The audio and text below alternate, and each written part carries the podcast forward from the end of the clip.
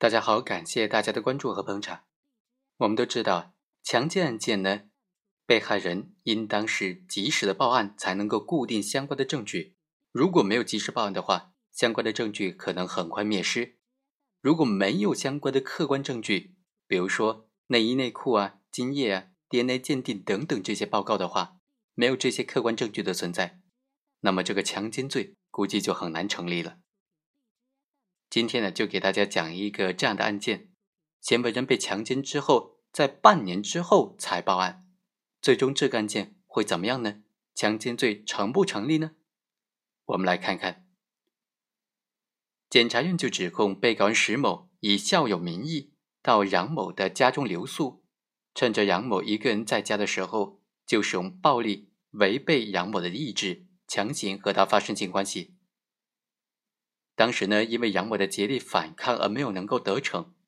检察院认为石某的行为已经构成了强奸罪的既遂。但是辩护人认为，本案当中被害人他的报案是在事发之后半年多，而且呢，他对于自己的供述因为时间太久远了，所以他前后供述是不一致的，而且呢，他是相互矛盾的。另外，所有的证人证言。也都是在案发将近一年之后才做的证，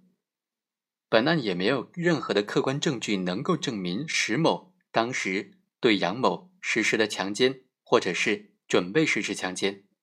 更没有证据证明杨某当时发生了反抗，所以啊，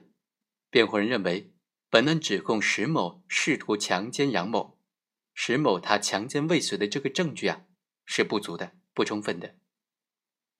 法院经过审理，就认为啊，公诉机关他指控石某犯强奸罪的未遂，他的事实依据就是受害人杨某的指控，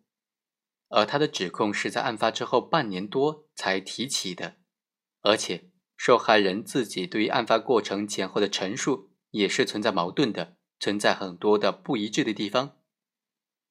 本案的所有证人证言呢，也都是在案发之后将近一年多。才从杨某的口述当中传来的，并没有直接的证据能够证实这些口供的真实性，而且呢，相关的口供也没有相应的客观证据的印证，所以，法院经过审理就认为，本案当中认定石某犯强奸罪未遂的证据是不足的，石某无罪。好，以上就是本期的全部内容，我们下期再会。